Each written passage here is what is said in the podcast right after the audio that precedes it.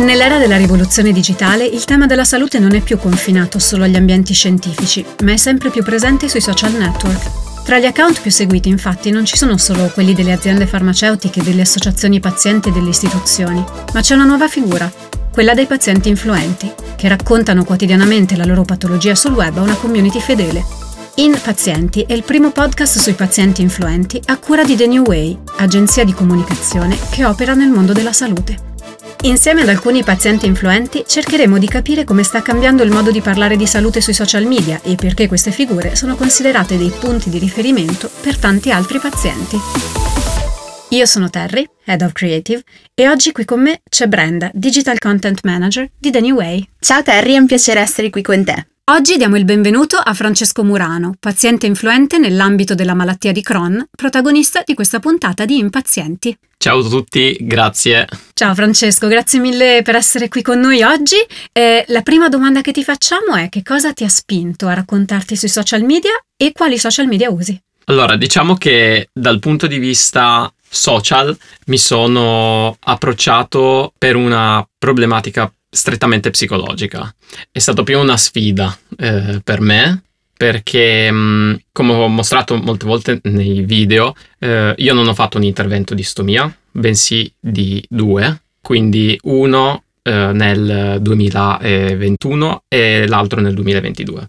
Avendo messo la prima stomia nel 2021, diciamo che la sfida più grande era quella di guardarmi allo specchio, perché diciamo che rendeva complicata eh, la visione del mio corpo, probabilmente anche solo per un discorso post-intervento. Non è una cosa semplice perché si vede questa sacca, la prima volta che ci si vede proprio lo specchio, si vede attaccato un pezzo di plastica, eh, trasparente tra l'altro, neanche coperto, e quindi proprio per far prendere anche mh, mm, eh, forse mh, mm, una sorta di mh, mm, sicurezza al paziente, proprio data dal fatto visivo. E questa cosa forse è positiva, ma anche forse un po' negativa. Secondo me questo modus operandi che mi è stato dato eh, ha fatto sì che ho avuto un attimo di tentennamento, proprio per il fatto che non ero sicuro di me stesso e del mio corpo. Io ho un background principalmente sportivo, quindi ho sempre amato l'attività sportiva, mi sono sempre allenato, eh, nuoto, eh, agonistico, poi successivamente in palestra, una disciplina di sollevamento pesi. Quindi è stato un po' uno shock vedere il mio corpo, tra molte virgolette, eh, danneggiato. Danneggiato perché non era più bello come era prima. Errore. Errore da parte mia perché assolutamente non era così eh, e non è così perché eh, è un, una piccola parte momentanea della, de, del nostro percorso data dal fatto che si è post intervento e quindi cercare di recuperare post intervento è sempre molto quasi complicato e a prima visione sembra quasi impossibile. Ehm, e quindi questo ha fatto, mi ha dato un po' la mia prima challenge, no? la mia prima difficoltà, quella sorta di sfida che dovevo riuscire a battere. Non l'ho combattuta da solo. Ho avuto, oltre che la mia famiglia che mi è stata vicino, che devo ammettere, ehm, l'intervento che ho fatto nel 2021 è stato in un periodo complicato, lo sappiamo tutti per via del Covid, non potevano entrare familiari, quindi io mi ritrovavo da solo con gli infermieri che fortunatamente a Torino sono, sono anche bravi e molto umani, perché sento mol- da molte persone, sento che invece non è così purtroppo, in alcune, in alcune zone. Però devo ammettere che il primo intervento è stato complicato proprio per quel motivo, la non vicinanza delle persone a me care. Come dicevo prima, non è una battaglia che ho cercato di, di combattere da solo, ma ho chiesto subito l'aiuto di uno psicologo, eh, di un professionista che mi stesse accanto, soprattutto perché proprio in quel periodo, oltre che l'intervento, arrivavo da una rottura di una relazione abbastanza eh, duratura, quindi diciamo che mi sono trovato in una situazione abbastanza complicata.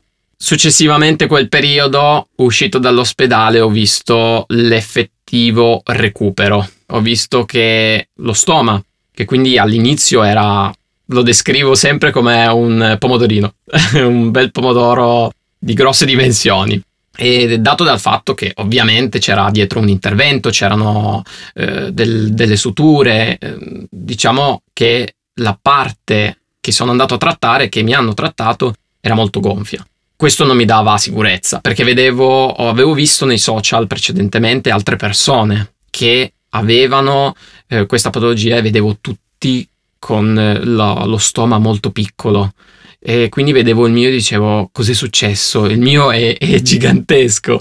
In realtà poi non è così, nel senso che eh, bisogna dare, io dico sempre, tempo al tempo. Ovvero bisogna dare tempo al tempo stesso perché il nostro corpo recuperi e si possa tornare, diciamo, a una situazione fisica, estetica, perché per molte persone il problema principale è le, la parte estetica, dando tempo al tempo è possibile proprio vedere lo stoma che cambia, anche perché gli stomaterapisti dicono appena uscito dall'ospedale ti insegnano che lo stoma cambia nel tempo. Non sembra vero, ma la parte intestinale che fuoriesce, che poi è, è questo stoma, eh, rende eh, un cambiamento nel tempo di sei mesi. Quindi per sei mesi la, la tipologia, la forma, la dimensione continua a cambiare. Quindi è una cosa che poi ho recuperato e mh, mm, ritornando al discorso principale, quindi perché mi sono affacciato al mondo dei social, è stata una sfida psicologica, perché ho dovuto permettere a me stesso di dire io devo essere sicuro di me stesso. Cioè questa è una situazione puramente estetica e la mia mente è capace di superarla. Quindi prendo il telefono, lo metto proprio davanti allo specchio del bagno e inizio a registrare. Registro mentre cambio la sacca, con un doppio fine, sia quello di essere d'aiuto ad alcuni pazienti che forse si trovano al di fuori del primo intervento, che quindi dicono forse mi piacerebbe vedere come altre persone affrontano il problema, e anche per me perché sappiamo tutti che buttarsi nel mondo dei social è un po' come mm, essere giudicati, quindi sia positivamente che negativamente. E quindi questa è stata la scelta, la mia scelta al, al mio primo video che poi aveva spopolato con milioni di visualizzazioni, infatti ero rimasto veramente scioccato. Dove l'avevi postato il primo video? TikTok. TikTok. E poi invece sei passato anche ad altri social media, giusto? Sì, esatto. In realtà la scelta di pubblicarlo su TikTok è stata eh, anche abbastanza personale, nel senso che il motivo per cui non ho pubblicato su Instagram e su Facebook è proprio perché su quei due social network sappiamo tutti che quando non si è influencer o comunque quando non si ha un, certo numero di follower, le persone che seguiamo e che ci seguono sono le persone a noi vicine o comunque amici di amici di amici. E questa cosa un po' mi spaventava perché dicevo non voglio mettermi in mostra subito con le persone che mi conoscono, vorrei prima affrontare il problema con un social network che nessuno sa che uso, nessuno sa che sono io, perché il nickname era diverso, quindi chiaramente era proprio un, uh, una goccia in un oceano che diceva ok, partiamo così, vediamo come va.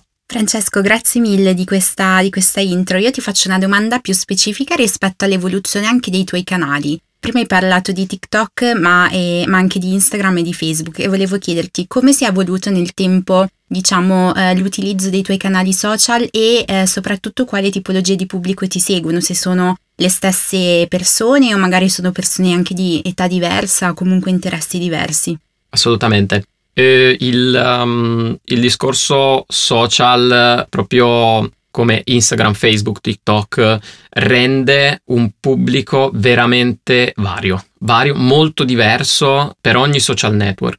Questo perché io, come dicevo in precedenza, sono partito da TikTok, che mi ha dato chiaramente il pubblico iniziale, che è poi quello che ha iniziato a seguirmi un po' sugli altri social. A distanza poi di un anno ho deciso di prendere un po' più seriamente questo viaggio perché volevo cercare di di arrivare alle persone dando un messaggio più grande, non parlando quindi solo più della mia eh, stomia, che tra l'altro è derivata da, da, lo dico spesso, è derivata da un mio problema cronico che è il morbo di Crohn, che è la mia malattia principale, che è poi stata quella che ha scaturito tutto il resto.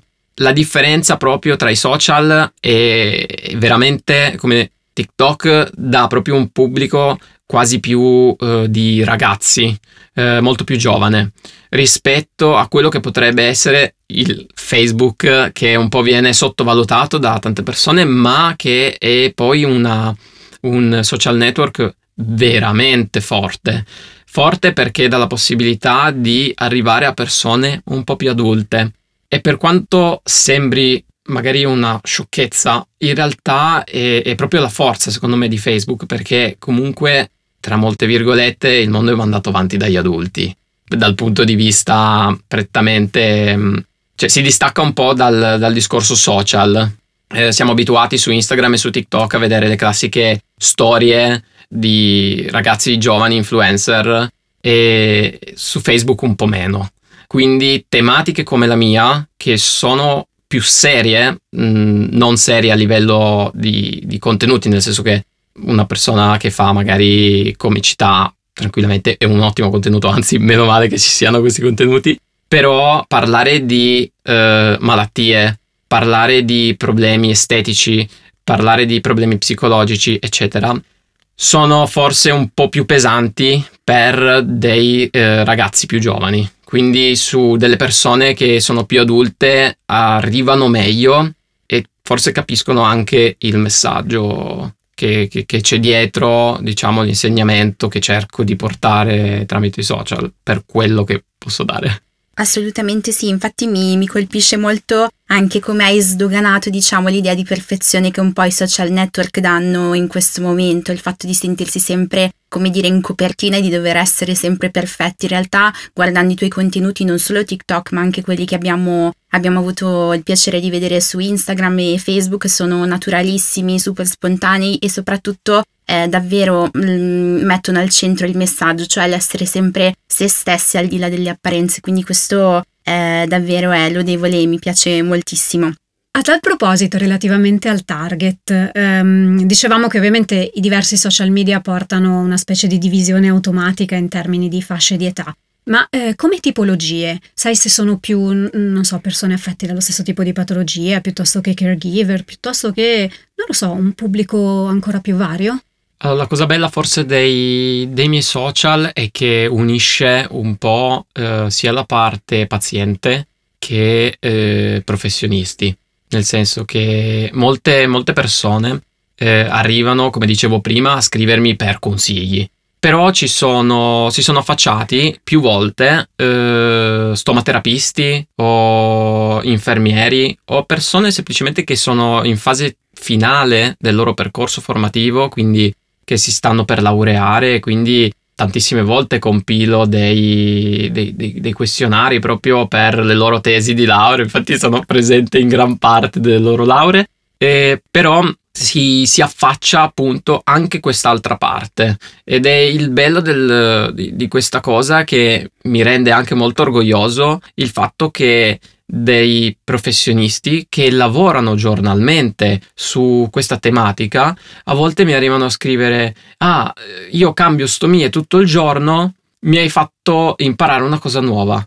E per me è bellissimo perché dico, quella persona riuscirà adesso, grazie magari a un mio video, a cambiare una stomia a un'altra, un'altra persona, un signore, una signora, un ragazzo, una ragazza, in maniera eh, differente utilizzando magari un, uno stile diverso che ho fatto vedere io nel video. Eh, e quindi questa cosa è, è tanto bella quanto affascinante perché avere proprio anche proprio professionisti che tra molte virgolette si abbassano a dire ho imparato anche da una, da una, persona che io per dire non so assolutamente niente dal punto di vista magari professionale, eh, però eh, forse il viverla tutti i giorni mi permette di imparare cose che magari sul libro non, non sono scritte o non vengono riportate. E questo è, mi riempie il cuore di gioia perché dico bello, bellissimo.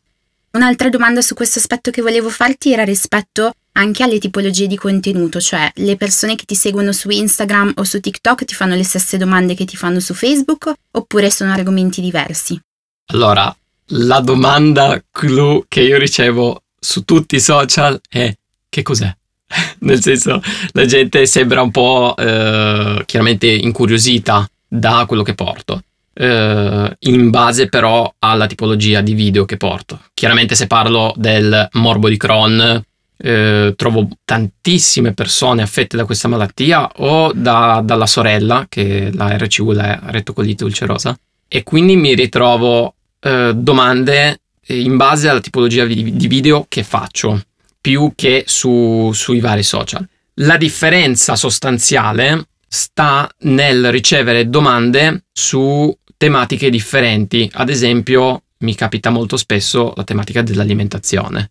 Le persone si sentono quasi insicure proprio perché tra l'altro il morbo di Crohn, la rettocolite e mh, mm, malattie infiammatorie intestinali ovviamente una piccola parte, eh, l'alimentazione una, è una parte importante, diciamo, della eh, vita di, uno, di, di, una persona che ha questo tipo di malattie. Certo che se mi metto a mangiare tutti i giorni il panino alla Nutella è tanto buono, però magari a lungo andare potrebbe creare dei problemi. Quindi le domande che ricevo sono eh, molto diverse in base alla tipologia di video che faccio. Principalmente sono molto determinate dal, dal video che vado a pubblicare durante la giornata. Anche perché tendo a pubblicare lo stesso contenuto che pubblico su TikTok, lo, lo, pubblico anche su tutti gli altri social, quindi su TikTok, Facebook, YouTube, Instagram, sono tutti lo stesso contenuto nello stesso giorno. Quindi le domande più o meno sono le stesse, cambiano in base al tipo di contenuto che io porto. Quindi non c'è una differenza tra i vari social, quanto proprio la differenza dal contenuto. Diversa è la situazione se le persone mi scrivono in privato, in cui si entra un po' più forse nel personale e, e quindi si aprono un po' di più, allora lì iniziano altre tipologie di domande, anche dal punto di vista psicologico, ma questo avviene soprattutto su Facebook perché dà la possibilità proprio di avvicinarti di più al creator tramite messaggi privati. Un po' ce l'hai già accennato, eh, una cosa che effettivamente era interessante era capire che tipo di rapporto hai tu con questa community di persone che ti seguono, perché sicuramente tu parlavi appunto di domande, di commenti, da quello che dici sembra che ci sia un, eh, grande tema di mm, essere un punto di riferimento per loro perché sicuramente sei in grado di raccontare e di spiegare una normalità che è diversa eh, ma che può essere vissuta tranquillamente. Eh, e quindi mi incuriosiva anche sapere eh, dall'altro punto di vista se eh, da loro, oltre a ricevere domande, ricevi anche eh, supporto, incoraggiamento, se è una cosa che in qualche modo cerchi, perché all'inizio dici sono partito con l'idea di ehm, lavorare sull'accettazione di tutta questa cosa, di tutta questa novità no? nella mia vita, però poi nell'evoluzione nel tempo, che cosa, che cosa è diventato di questo, di questo rapporto con, con la community? Allora, ho un rapporto eh, con questa community secondo me spettacolare. Nel senso, sento proprio vicine le persone quando arrivano a scrivermi, soprattutto quando mi scrivono in privato, perché arrivare a scrivere in privato una persona vuol dire che proprio sei un punto di riferimento per queste persone. Quindi la parte interessante dei social rispetto a come sono partito, quindi con un semplice motivo di accettazione di me stesso, eh, dal punto di vista estetico, fisico, eccetera, è diventata quasi un ok, forse è scattata quella cosa che mi permette di essere un punto di riferimento per le persone che si trovano nella mia stessa condizione. Mi metto in primis su questa tematica perché io stesso, post intervento, eh, mi sono eh, ritrovato a cercare sui social, più che la mia malattia, la mia situazione post intervento, quindi con l'astomia, perché dicevo, caspita, vorrei vedere come le altre persone la vivano e vedere queste persone, altri influencer, che però non c'erano in Italia, non ho avuto problemi per la traduzione della lingua.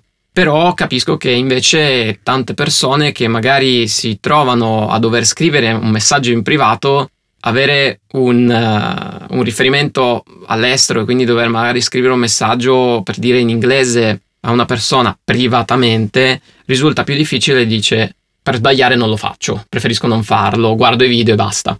Invece ho avuto questa vicinanza, forse proprio anche perché i miei video li pubblico in lingua italiana e quindi tutta questa community che si è andata a creare, che è sempre più ampia, capisco proprio che cerca risposte risposte che a volte magari non vengono date forse per via della velocità in cui si entra e si esce dal, dal ricovero, quindi dalla sala operatoria, eccetera, oppure da proprio un, un discorso di io voglio sentire un'altra persona che ha la mia malattia, non voglio sentire il medico, perché c'è anche da dire che tante persone hanno paura quasi di dire è giusto quello che mi ha detto, è un medico, chiaramente ha studiato, quindi sì, però la sicurezza che gli dà un'altra persona che la vive in questa situazione e mh, diciamo come pubblico io i video, quindi mettendo me stesso proprio alla normalità, cioè io la vivo proprio normalmente questa situazione, capisco che le altre persone si possano interessare e dire, eh, infatti tra l'altro è uno dei messaggi che ricevo più spesso, è caspita, a me piace tantissimo che tu viva questa, questa situazione con serenità, io non riesco, mi, mi dici come fai? No, quindi mi ritrovo proprio in questa situazione, io non riesco a uscire di casa e la mia risposta è perché? Cioè, capisco che potrebbe essere un problema psicologico perché lo è stato anche per me all'inizio, ma all'inizio. Poi ci deve essere un, un crescere della, della personalità e della persona perché bisogna uscire da quella comfort zone che ci siamo creati nel quale noi ci troviamo a dire ah perfetto, a me il mio corpo non mi piace più, io non riesco ad andare più in spiaggia perché la gente mi guarda e non voglio più affrontare questo problema. Attenzione, quello è un problema, va risolto. Quindi è proprio questo eh, lo stile e il messaggio che poi voglio trasferire nei miei video. Far vedere proprio che io vado al mare, vado, non, non ho problemi, vado in piscina, non ho problemi a mostrare la mia situazione perché non deve interessare agli altri. Eh, è la mia situazione, la mia vita è la mia vita, quindi la vivo divertendomi e come piace veramente a me. Molto interessante, io infatti a questo mi aggancio per farti una domanda relativa ai consigli che magari daresti ad altre persone che come te vogliono iniziare questo lavoro non solo di autoaccettazione ma anche di sensibilizzazione verso l'esterno, quindi eh, se ci fossero in ascolto dei pazienti influenti del futuro, che cosa gli diresti per iniziare? Allora, sicuramente iniziare dal punto di vista social è una tematica che deve essere parte di te, perché io mi sono ritrovato all'inizio a pubblicare dei video in cui non si vedeva neanche la faccia. Facevo vedere la mia situazione, il mio fisico, il mio corpo, il cambio del, del sacchetto e bloccavo il video. Quindi eh, all'inizio non mi mostravo effettivamente, mi, co- mi coprivo un po', ma forse è stato proprio quello step che ha permesso di ricevere così tanti commenti positivi, perché stranamente sono arrivati commenti, più commenti positivi che, che commenti negativi, e quindi eh, ho preso coraggio, ho preso coraggio di me stesso. Questa è stata la mia soluzione. Chiaramente le persone possono affrontarla in maniera completamente diversa dalla mia, però per me questo è stato proprio la, la goccia che mi ha aiutato a far uscire il ciosco e il Francesco che poi è, è, è quello che c'è sempre stato prima dell'intervento. Quindi eh, iniziare sui social potrebbe essere un piccolo passo per eh, mettersi alla prova per una sicurezza personale. Nel senso, ok, io voglio sfidare me stesso perché sappiamo che in spiaggia se vai in una spiaggetta privata di 15 persone ti vedono 15 persone sui social c'è la possibilità che se un video va virale ti vedano milioni di persone. Ed è molto differente perché quelle milioni di persone hanno la potenzialità di commentarti e quindi di metterti in una sfera che è un 50 e 50, perché potrebbero essere commenti positivi e commenti negativi. Chiaramente penso il buon senso dell'umanità è quello di aiutare le persone in difficoltà, quindi suppongo che sia molto meglio provarci anziché dire ma sì, lasciamo perdere. Ma relativamente a questo, ricevi veramente anche dei commenti negativi? È qualcosa che succede? Sappiamo che il mondo dei social nasconde questa doppia faccia che ovviamente, anzi non è neanche poi tanto nascosta. Ma anche su questo tipo di temi succede di avere commenti negativi da parte degli utenti? Allora, più che commenti negativi, ci sono persone che commentano finzione. Non è vero è, è finto, oppure anche solo per un errore tecnico della errore, in realtà non è un errore tecnico, ma dal punto di vista del, delle fotocamere. Capita molto spesso che se ci facciamo un selfie o, una, o un video con la telecamera frontale, l'immagine è specchiata. Cosa succede all'occhio della persona che segue? che il video precedente magari lo vede in un modo, quindi con il sacchetto sulla destra. Il video successivo è specchiato, il sacchetto è sulla sinistra. Quindi molte persone dicono, ah, è finto, utilizzi questa cosa per fare visualizzazioni. Quindi diciamo che non è tanto un discorso di eh, hater, possiamo chiamarli così, di persone che eh, commentano eh, in brutto modo. Poi chiaramente se andiamo, cioè ci spostiamo sul discorso TikTok estero, quindi magari c'è chi dice, ah, tagliala via, no? Commenti così, io dico, anche no, grazie, ci terrei a tenerla sana, così. Però la gente a volte non, non si fida di quello che vede proprio su, sui social, perché dicono, ah, per le visualizzazioni arrivi persino a attaccarti un sacchetto che poi non conviene perché le, le sacche comprate senza, senza il, la possibilità di prendere tramite l'ospedale costano veramente tanto, quindi sarei già in perdita assolutamente. Sì, infatti non sarebbe neanche così strategico, diciamo. No. Eh, e quando ti capitano questi momenti, quindi quando le persone ti scrivono no, non è vero, ti criticano, ci sono, come dire, ci sono stati o hai vissuto dei, dei momenti dove ti è venuta voglia di dire ok, basta, io non lo faccio più, mollo tutto, mi prendo un momento di pausa dai social e mi vivo la mia vita. Oppure, come dire, la forza positiva di questa esperienza, anche il bel rapporto che tu hai costruito con la tua community è più forte della critica. Sni, nel senso, sì e no.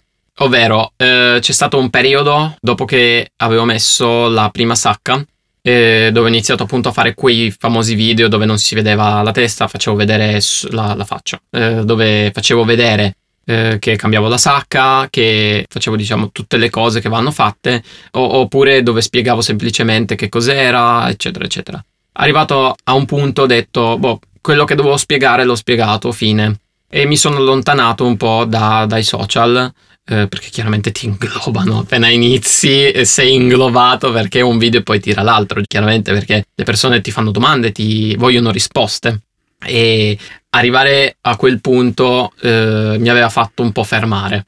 Poi grazie a una persona, Ilaria, che è la mia compagna, lei mi ha spronato a dire caspita, però hai abbandonato una situazione, un progetto che era carino perché mh, tante persone si ritrovavano in quello che pubblicavi, che, che, condividevi sui social, tante persone magari ti fanno domande, anche perché io molte volte parlavo, ah c'è un vecchio video che continua a andare, continua a farmi domande, la gente mi scrive in privato, ma non so eh, come affrontarlo, se rifare i video oppure no. Quindi c'è stato un piccolo stop che è stato post secondo intervento, perché chiaramente comunque sempre i post intervento psicologicamente non sono il massimo e bisogna un po' lottarci.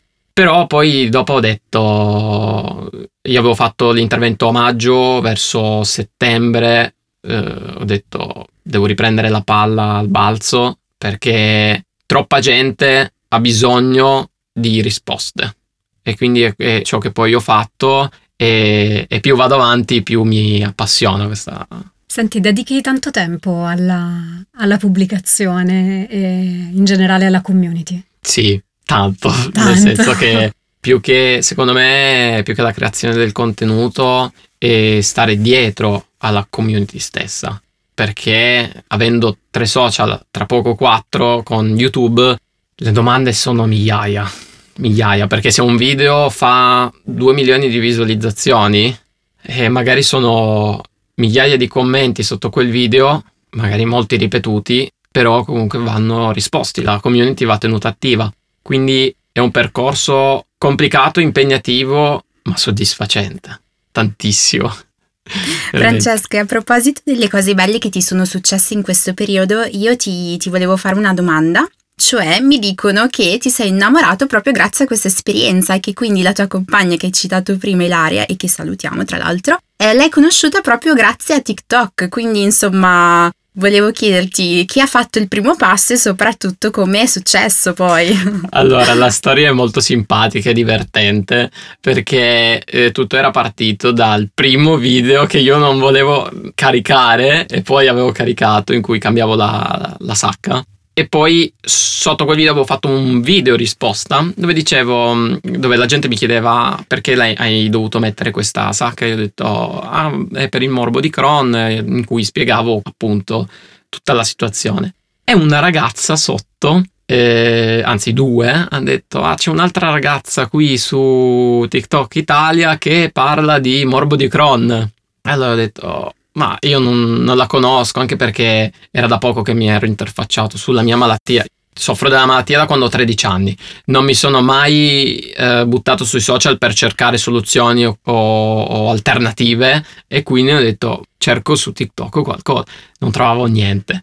Giorno dopo mi risponde la stessa ragazza perché io avevo commentato ah non so ma chi è? e allora mi hanno commentato taggandola. E, e, lei aveva risposto appunto sotto il mio video. Da lì è, diciamo, è scaturito poi un susseguirsi di messaggi, un seguito su Instagram, quindi c'è stato un po' un, un completo scambio di interazioni perché lei mi spiegava appunto che aveva avuto il morbo di Crohn, allora c'è stato questo interesse qua, però era finita lì. Successivamente ci siamo ritrovati eh, con, grazie a Guerrieri Invisibili, che è un'associazione cui, di cui faccio parte, e all'interno di Guerrieri Invisibili ci siamo incontrati e abbiamo avuto modo di eh, chiacchierare perché eravamo stati chiamati come, tra virgolette, influencer per eh, proprio un discorso di eh, share eh, dei vari video sulla pagina TikTok di, di Guerrieri Invisibili.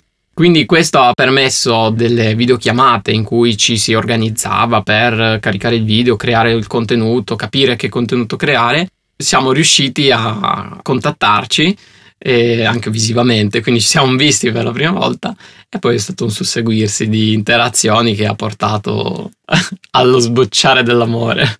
Bellissimo, bellissimo, guarda, è una storia stupenda e sono veramente colpita anche dal fatto che nella casualità di questa esperienza tu sia riuscito anche veramente a vivere una cosa in più, quindi Bellissimo, speriamo di conoscere Ilaria presto a questo punto. Tra l'altro è, siamo pure di due città differenti, quindi io sono di Torino, lei è di Genova, la distanza non è, non è poca, non è neanche troppa, però siamo riusciti lo stesso a coltivare l'amore. Una storia social a tutto tondo. No, assolutamente.